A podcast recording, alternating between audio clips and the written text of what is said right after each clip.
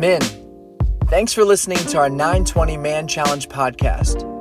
These are Bible teachings that are meant to be discussed alongside other men in community at our Blankenbaker Man Challenge gathering, where we prioritize developing a competent and confident understanding of who Jesus is and authentic and intentional male relationships.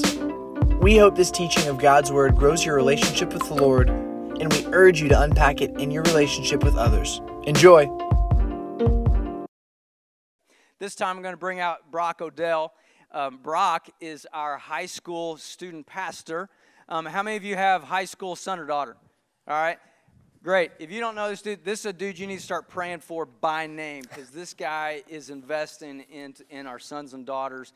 And I'm grateful that my Ella has you um, as, as her student pastor. And so, real quick, Brock, married?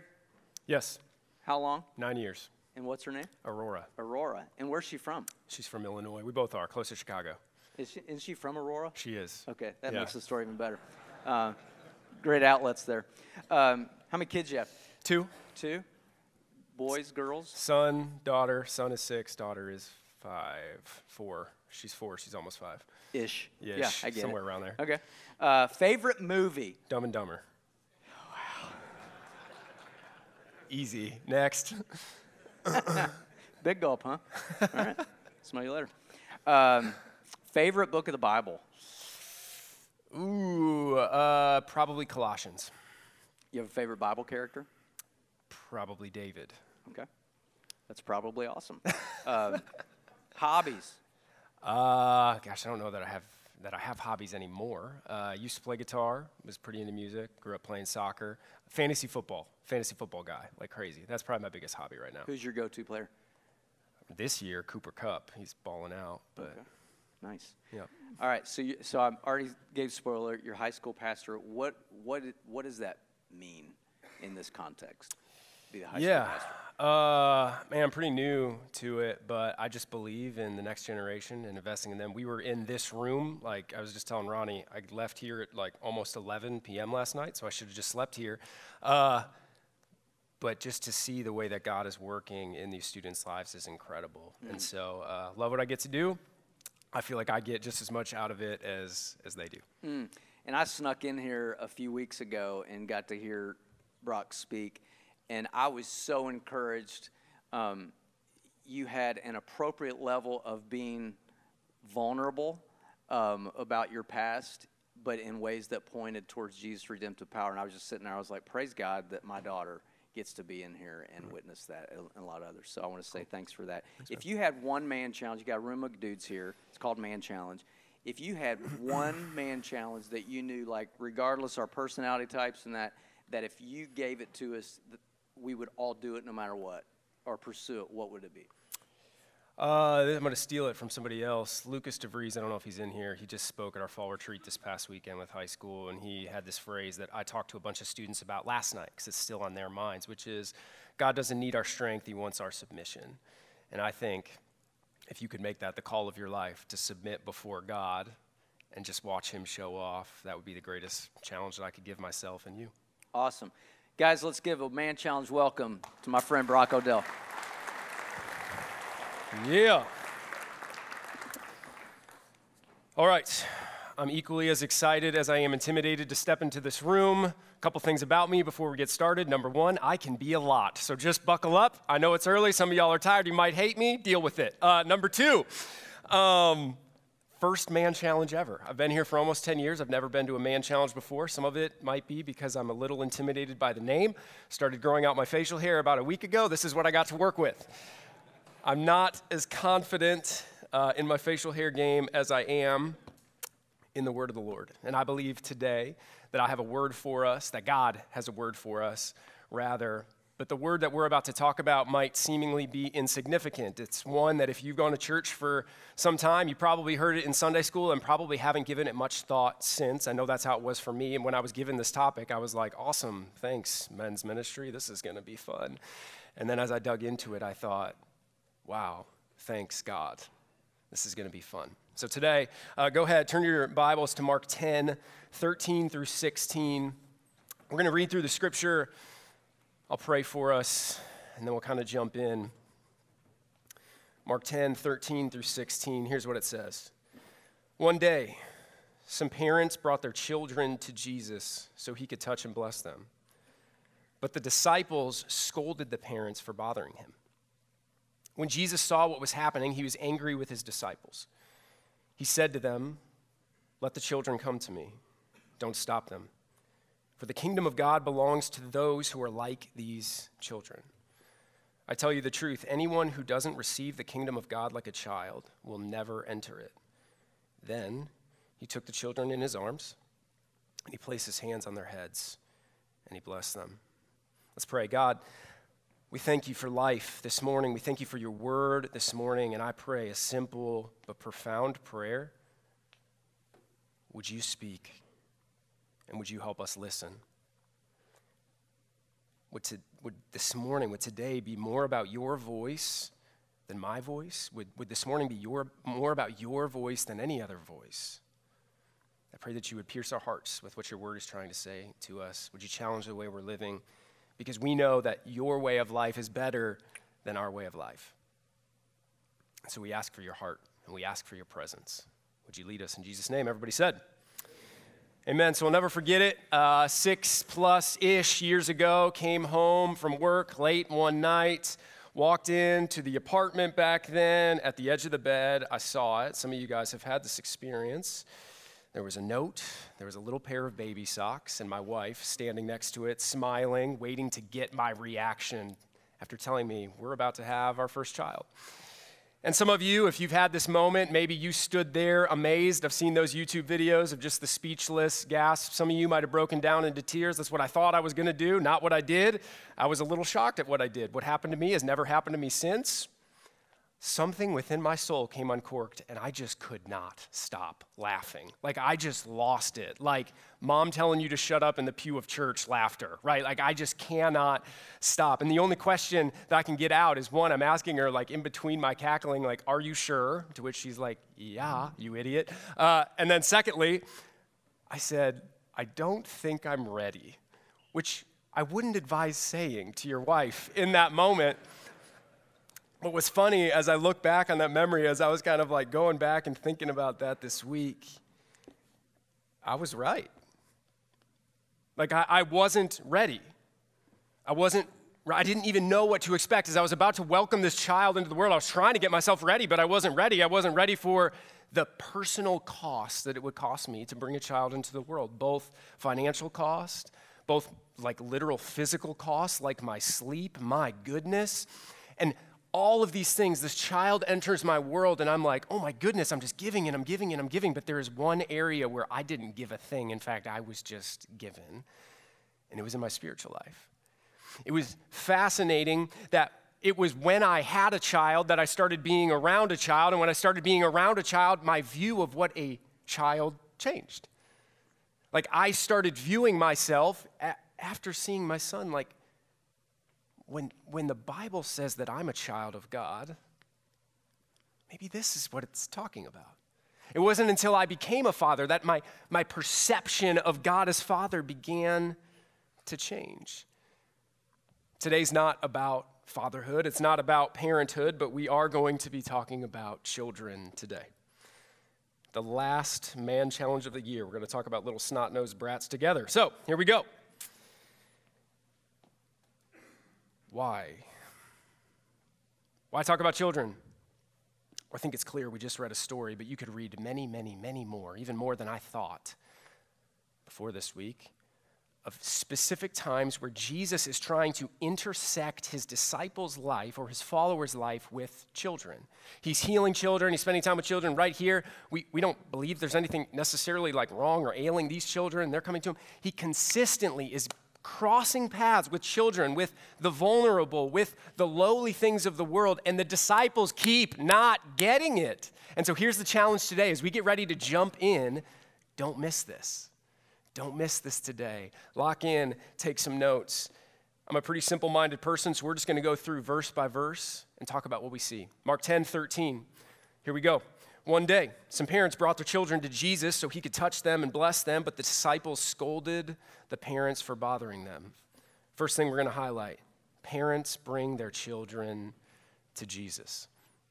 Now, up until this point, like I said, Jesus has been having a lot of children come to him. Some of them were demon possessed, some of them were, were sick. One of the girls specifically, they, they thought she was dead. So, Jesus and his disciples, they've had a lot of encounters with children. This one's, this story specifically, we have no reason to believe that there's anything wrong with these children. These parents have just heard the things about Jesus, and they're doing what needs to be done to get their children into the life of Jesus because they believe that if their children meet Jesus, Jesus will change the trajectory of their life. What a beautiful picture of parenthood. And just a quick side note before we move on this is what we believe. Like, we believe that when your story meets God's story, that when you meet Jesus, you can begin to live the life that you want to live. So, before we even start talking about children, let's just talk about you for a sec. Do you know Jesus? If you don't, I'm glad you're here. So, parents bring their kids to Jesus. Next thing I want to highlight that the parents are doing the right thing. They're all about this, but the disciples, not so much. They're actually opposed to what these parents are trying to do. They believe that these parents are bothering Jesus. And I think that this is incredible. Ronnie kind of said this up here. I don't know if you caught it. He said something that very much aligns with what the scripture says. Here is Jesus' closest followers. They are around Jesus, they are around religion, they are around his teaching, they hear what he says all the time, yet they don't have his heart. It is entirely possible for you to be around Jesus and around church and come to Man Challenge and go to your seat, the same seat every Sunday. You can be around Jesus a lot and not, still not have his heart. And that's what we're after in Man Challenge this morning. We want to have the heart of Jesus. Mark 10 14. When Jesus saw what was happening, he was angry with his disciples. He said to them, Let the children come to me. Don't stop them, for the kingdom of God belongs to those who are like these children. First thing we need to highlight what makes Jesus angry? Simple, not the meat of the message at all, but just something that sticks out to me. We see this in the Gospels in multiple points. The thing that really ticks Jesus off is when people try and put barriers between him and people.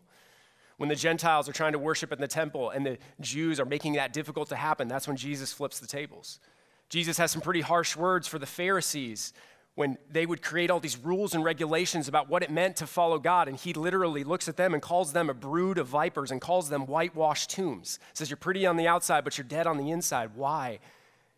Because they're trying to keep people from coming to him. And now his very followers, his closest followers, are trying to do the same thing to these parents and to these children. And Jesus is angry.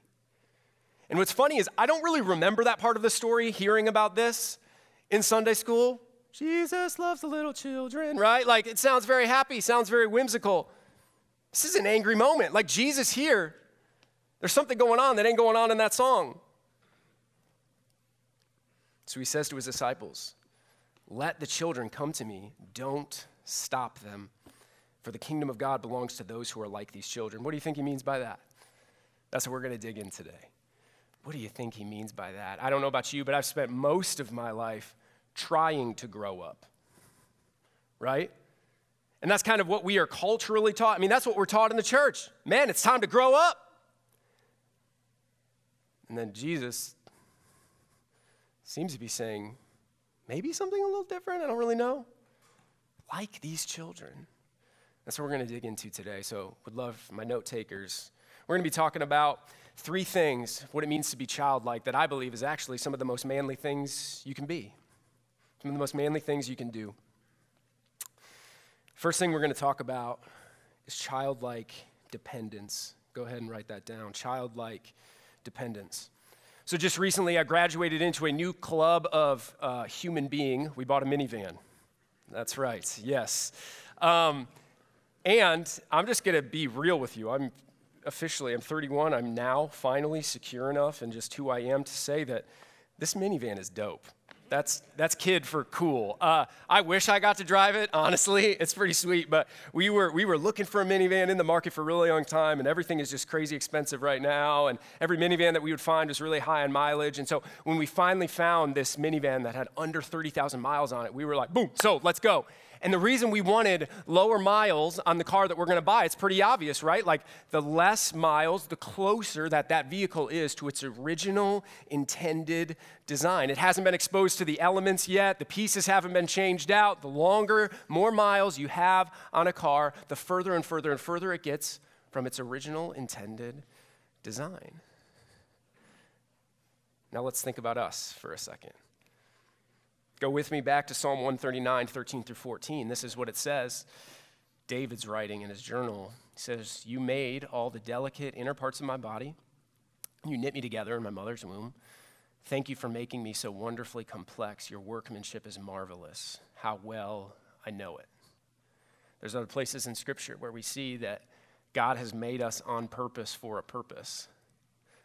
So let's just think about a baby for a second. I know this is man challenge, but go back with me. Let's look at a baby. A human with no mileage on it yet, no miles on those tires. What do we see? We see the original intended design for humanity dependency, which for many of us has been grown out of our soul the older and older that we've gotten.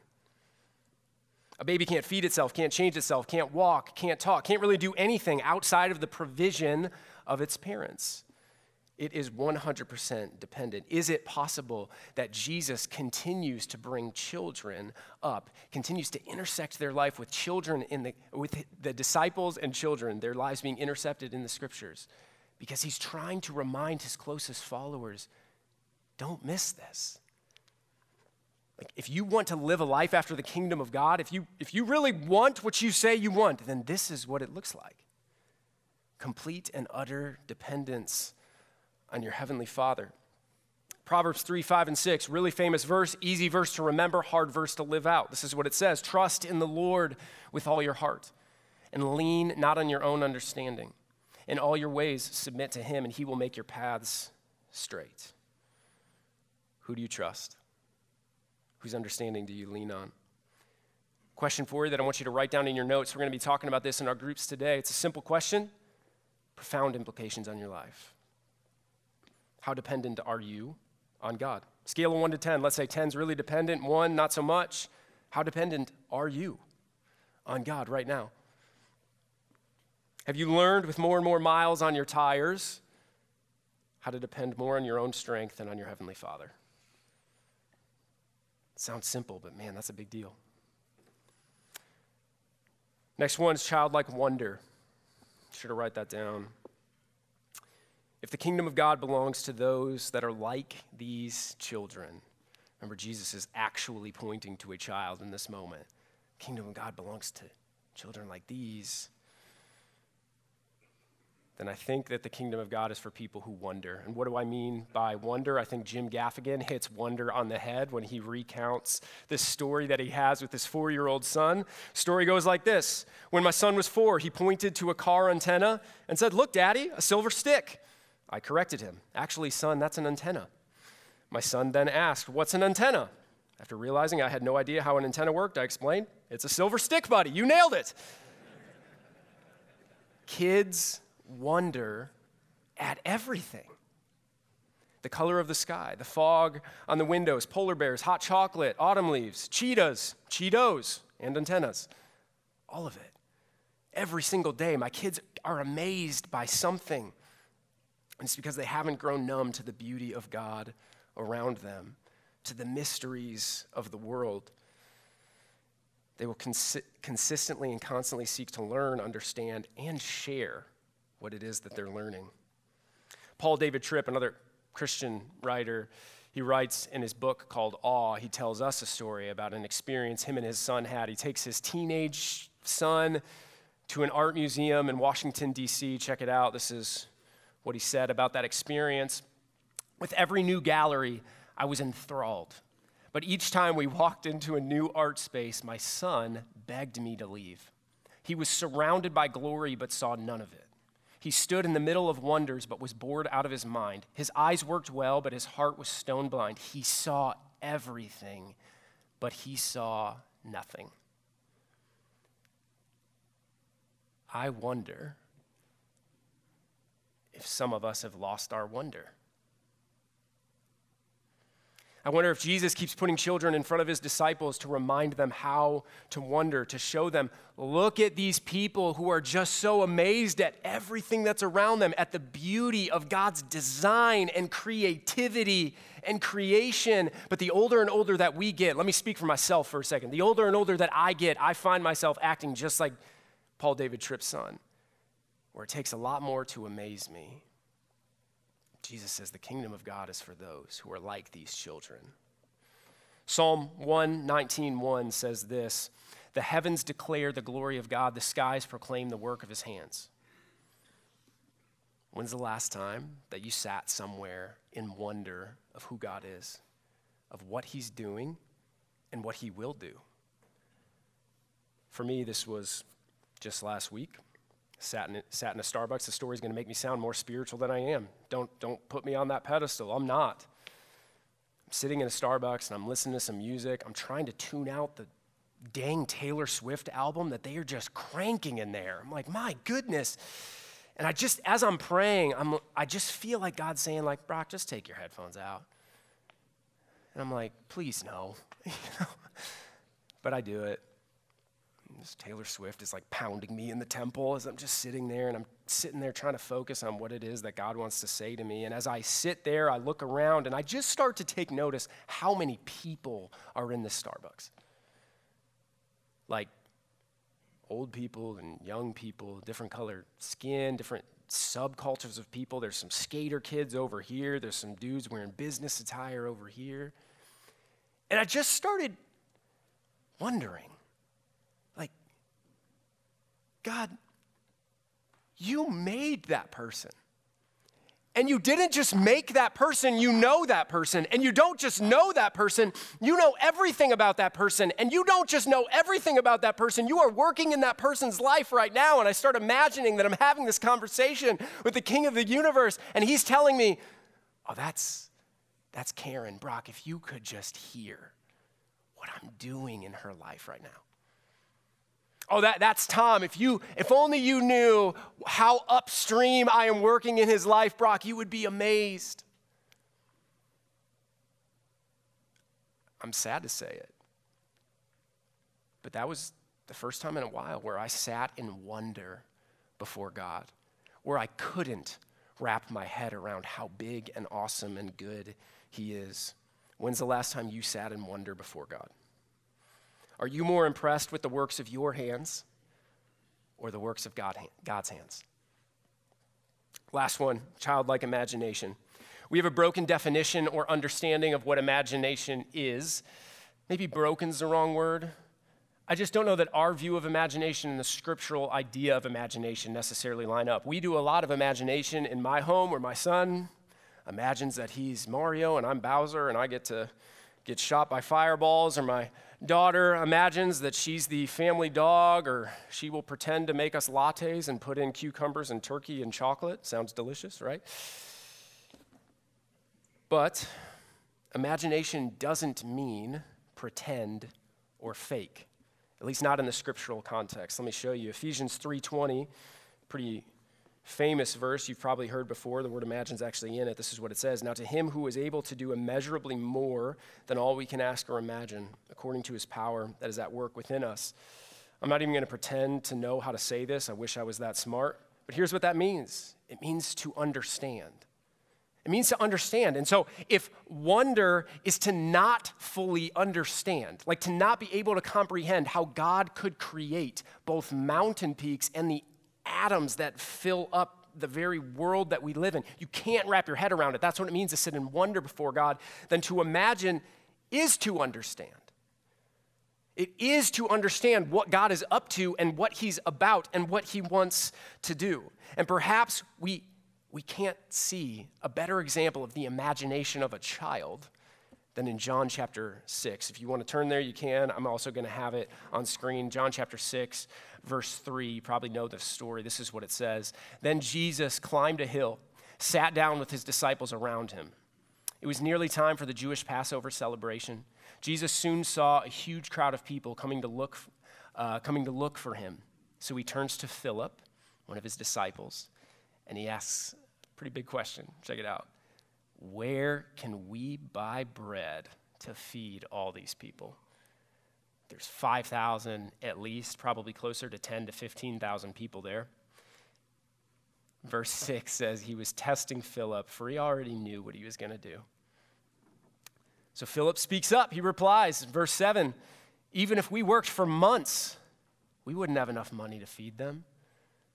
Listen to how practical and grown up and mature Philip is.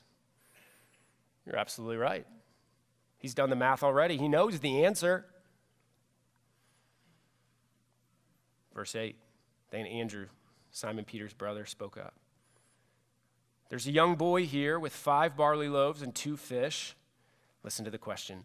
But what good is that with this huge crowd?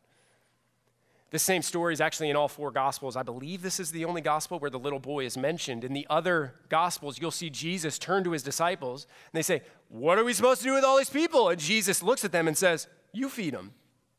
Figure it out. So, here in John, John's the last gospel written. He's kind of filling in the gaps that the other gospels maybe didn't necessarily put in there, just like minor details. And John throws in this minor detail. So, when Jesus tells his disciples, You figure it out, guess what they do? There's a boy who's got a lunch. Now, I can't help but think, I'm reading in between the lines here, but I doubt that Andrew, Simon Peter's brother, goes up to this boy and is like, Can we please use your lunch? Because you could see where his heart is. Look at the question what good is that? So I don't know if this boy overhears the conversation. I don't know how this boy like is there and, and his lunch is chosen to do this miraculous, amazing thing, but it is. So he gives it over to Jesus, even though there are others there who don't have the faith or the imagination to believe that Jesus could do anything with it. Here's the questions Is it possible that this boy understood something that these older, more mature, more realistic, smarter disciples missed? Is it possible that this boy was so willing to give up his lunch because his faith led him to understand or imagine that Jesus could do it. Because Jesus can do anything. Is it possible that this boy believed that Jesus could use him? Because Jesus can use anyone. It sounds so simple. Yet, if we would actually live like that, can you imagine how God would just show off in our lives?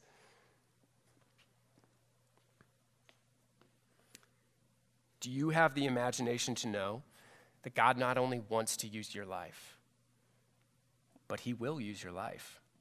If you would just seek His kingdom first, if you would seek to understand, if you would have imagination, God wants to use you, and He will. 1 Corinthians 1 27 through 29, almost done, gentlemen. This is what it says. But God chose the foolish things of the world to shame the wise. God chose the weak things of the world to shame the strong. God chose the lowly things of this world and the despised things and the things that are not to nullify the things that are, so that no one may boast before him. What is this saying? That God loves using the thing that you don't think he should use. Think about it. Let's just go through the meta narrative of Scripture, name off a few. This is God choosing a farmer an insignificant farmer named Gideon to be a warrior that would lead to one of the greatest battles ever won. This is God choosing a shepherd boy, the youngest in his family, to defeat Goliath. This is God choosing Moses, a dude with a speech impediment, to be the leader and spokesperson for an entire nation. You ever think about that? When God comes and meets Moses, how does he meet Moses? In a burning bush. If I'm God, I'll tell you how I'm revealing myself. It's going to be a freaking mountain, right? But God chooses a bush because that's his heart. He consistently, over and over and over again, will use the lowly things of the world to shame the wise. God doesn't need your strength, God wants your submission. Are you submitting before him? Do you want God to use your life? Some of you You need to be reminded that when you humble yourself before Him, He'll show off. Some of you need to hear you've been, you have a way lower view of yourself than you should. God wants to use you, and He will. Just imagine. Seek Him. Let's get ready to shut it down. Let's go back and review. Just want to read the whole scripture one more time because there's one thing at the end I don't want you to miss. Mark 10, 13 through 14, starting at the beginning, one day some parents brought their children to Jesus so he could touch them and bless them, but the disciples scolded the parents for bothering him. When Jesus saw what was happening, he was angry with his disciples. He said to them, Let the children come to me. Don't stop them, for the kingdom of God belongs to those who are like these children. The verse continues I tell you the truth anyone who doesn't receive the kingdom of God like a child will never enter it. Then he took the children in his arms and his, placed his hands on their heads and blessed them. I don't know where you're at in your walk with Jesus, but let me just very clearly make a call and a statement to those of you in this room who are following Jesus, meaning you've put your faith and trust in Him. You would call yourself a Christian. He is the King of your life. To be a Christian means you follow Jesus. To follow Jesus means He's your leader, and you quite literally are supposed to follow the leader, meaning do what He did. So, Jesus here, He does remind us and challenge us that to inherit the kingdom of God, we need to be like these children children who are dependent on our Holy Father, children who live in wonder of how good God is and what He's doing, children who have imagination. We can wrap our minds around that God would use us and wants to. But Jesus doesn't just say it, He does something about it. Like, very practically, He does something because of His belief. Do you do things because of your belief? This is not a challenge for every single person in the room, as I said, but some of you, this might be the time where I need to challenge you. There are children in this church who need a male figure. There are middle school students in this church who need someone to disciple them. There are high school students in this church who need somebody to come alongside them and show them who the real Jesus is. There are college students in this church who need to be shown how to mature in adulthood and mature in their faith. And Jesus did something about it. Jesus' whole ministry wasn't wrapped up around children. I'm not saying you need to go and lead a children's ministry. Some of you might need to do that. Awesome. But if you're listening this morning and you're thinking, man, maybe I do need more dependency on God. Maybe I do need to learn how to wonder before Him. Maybe I do need some more imagination. Here's how you can practically do something about that. Sign up at a Christmas service in a few weeks to rock a baby in the nursery. I don't want to do it either. But I'll tell you what, when you put yourself in a place where when you serve somebody and that person cannot say thank you or will not say thank you, you look a lot like Jesus and your heart begins to look more like him. So we're going to talk about that in our groups today. Does what you believe affect what you do? Jesus doesn't just say something, he does something. What are you doing? Let me pray for you guys and then I don't know what's going to happen next, but let's pray. Lord, I think it's only appropriate to, to pray like my kids pray at home. God, thank you for smiles. Thank you for beds. Thank you for sunshine. Thank you for trees. Thank you for fun. Thank you for our families. Thank you for our friends. Thank you for our houses. But mostly, thank you, Jesus, for dying on the cross for us and for coming back to life. Thank you that when we meet you, we can truly live. God, some of us we, we need to grow up by looking at children and realizing that the cultural view of masculinity is not the biblical view of masculinity. I pray that we would be men who are dependent on you. I pray that we would be men who sit and wonder at what you have done and what you are doing. I pray that we would be men who have imagination to believe that you would use broken, lowly people like us to accomplish your humongous, amazing, cosmic purposes. You are so good. And I pray as we get ready to go into these group times, Lord, that you would help us challenge each other, keep each other accountable, and that you continue to speak to us. In Jesus' name, everybody said, Amen.